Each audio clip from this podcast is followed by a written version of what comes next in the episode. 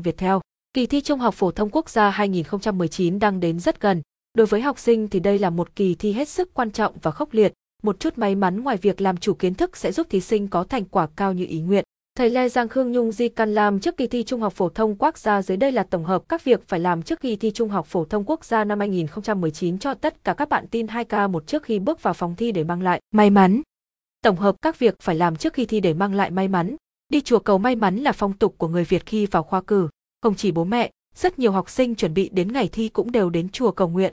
Nhiều nhà thậm chí còn yên tục lên chùa cầu may suốt 100 ngày liên tục để con đỗ đạt trong kỳ thi. Ở Hà Nội, nhiều thí sinh tới Văn Miếu, Quốc Tử Giám với mong muốn đạt điểm cao. Chùa Hà, ở huyện Nam Đàn, Nghệ An cũng đã tổ chức lễ cầu nguyện, tư vấn tiếp sức mùa thi từ đầu tháng 6. Rất nhiều học sinh lớp 12 trong huyện đã tới đây cầu khấn, xin chữ. Tại Hải Dương, các học sinh lớp 12 lại thường tới Côn Sơn Kiếp Bạc để cầu nguyện trong mùa thi. Ăn xôi gấc xôi đỗ, đây là một phong tục từ lâu ở Việt Nam.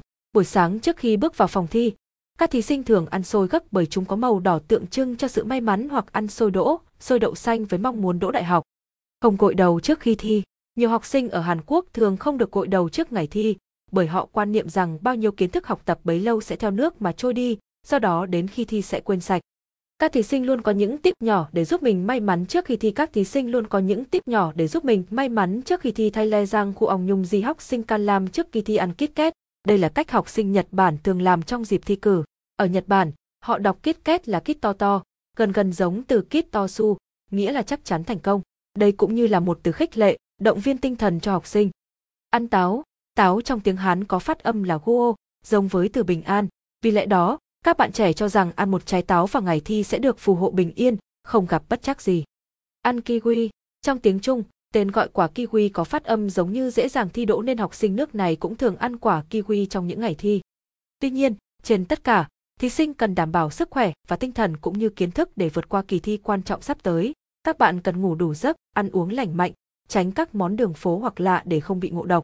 Những kiêng kỵ dân gian trước khi đi thi để tránh xui xẻo. Thí sinh kiêng ăn chuối trước khi đi thi vì họ lo rằng sẽ bị trượt như vỏ chuối, kiêng mặc đồ màu đen hay ăn chè đỗ đen vì sợ sẽ đen như nghĩa của nó. Mặc dù chè đỗ đen là thứ rất tốt để xua tan nóng bức và giải nhiệt trong mùa hè oi bức. Trước ngày thi hay trước giờ đi thi kiêng không ăn trứng vì sợ bị điểm không giống hình dáng quả trứng. Và phòng thi sợ đầu óc ngu như bò nên không ăn thịt bò trước giờ thi. Nếu không muốn bị đen không làm được bài thì không ăn mực trước khi hoi ghi in pho ông ăn lạc trước giờ thi vì sợ sẽ bị làm lạc bài. Không ăn bí vì sợ sẽ bí bách không làm được bài. Không ăn thịt gà trước giờ thi vì sợ sẽ viết chữ xấu trong bài hoi ghi in for anh ăn thịt chó, thịt vịt, cá mẻ. Vì đây là những món ăn được cho là không mang lại may mắn cho thí hoi ghi in for ấy Lê Đăng Khương cho rằng vấn đề kiêng kỵ để tránh gặp xui xẻo trong thi cử chỉ để chấn an tâm lý hay để độ lỗi nếu không may trong thi cử mà thôi. Cũng giống như dịp đầu năm họ thường lo lắng nên làm lễ dâng sao giải hạn, hay người ta lo mất mùa nên kiêng kỵ hy vọng không mất mùa. Thi cử cũng vậy, thí sinh lo trượt nên kiêng kỵ với quan niệm có kiêng có lành. Thầy Lê Đăng Khương cho rằng, việc kiêng kỵ đó là không có tác dụng chỉ là cố gắng để lấy vận may. Trên thực tế không có sự kiểm chứng là sai đúng đến đâu. Vì thế, mỗi địa phương, vùng miền lại có các tục kiêng các tục kiêng khác nhau. Thầy khuyên, thí sinh nào mà ăn đỗ đen hay trứng cũng không lo lắng vì quan trọng là kiến thức và tâm lý phải thật tốt để làm bài. Đồng thời, có những món ăn có lợi cho trí óc và cơ thể như đỗ đen, chuối, trứng hay tắm rửa cắt tóc là cần thiết. Vì mùa hè nóng bức nên cần phải gọn gàng sạch sẽ để thoải mái. Điều quan trọng nhất là phải có lòng quyết tâm và năng lực tốt để làm tốt bài thi.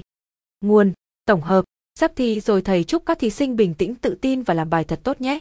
Trong hai ngày cuối nếu bạn nào muốn tăng điểm số thêm 1 đến 3 điểm thì thầy có bí kíp loại bỏ 50%